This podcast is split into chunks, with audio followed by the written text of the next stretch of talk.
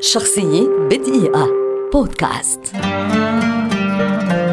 عبد المنعم مدبولي. ممثل مصري كبير ولد عام 1921 ويعد واحدا من رواد مدرسة الكوميديا الراقية في مصر ومن عمالقة التمثيل في العالم العربي. التحق بالمعهد العالي لفن التمثيل العربي ليتخرج فيه عام 1949 وعقب تخرجه انضم إلى فرقة جورج أبيض ثم فرقة فاطمة رشدي وشارك بالتمثيل في برامج الأطفال بالإذاعة لكن بدايته الحقيقية كانت في البرنامج الإذاعي الشهير ساعة لقلبك قبل أن ينضم إلى مسرح التلفزيون ويؤسس مع رواد جيله فؤاد المهندس وأمين الهنيدي وغيرهما مدرسة كوميدية استمد تراثها من الجيل السابق أي جيل أمين الريحاني وعلي الكسار.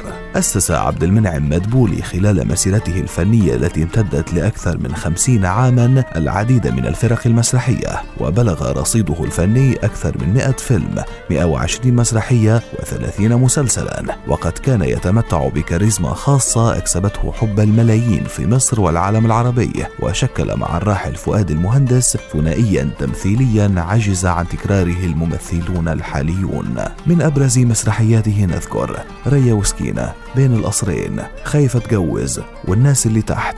أما أبرز مسلسلاته فهي العائلة الشارع الجديد وأبناء الأعزاء شكرا.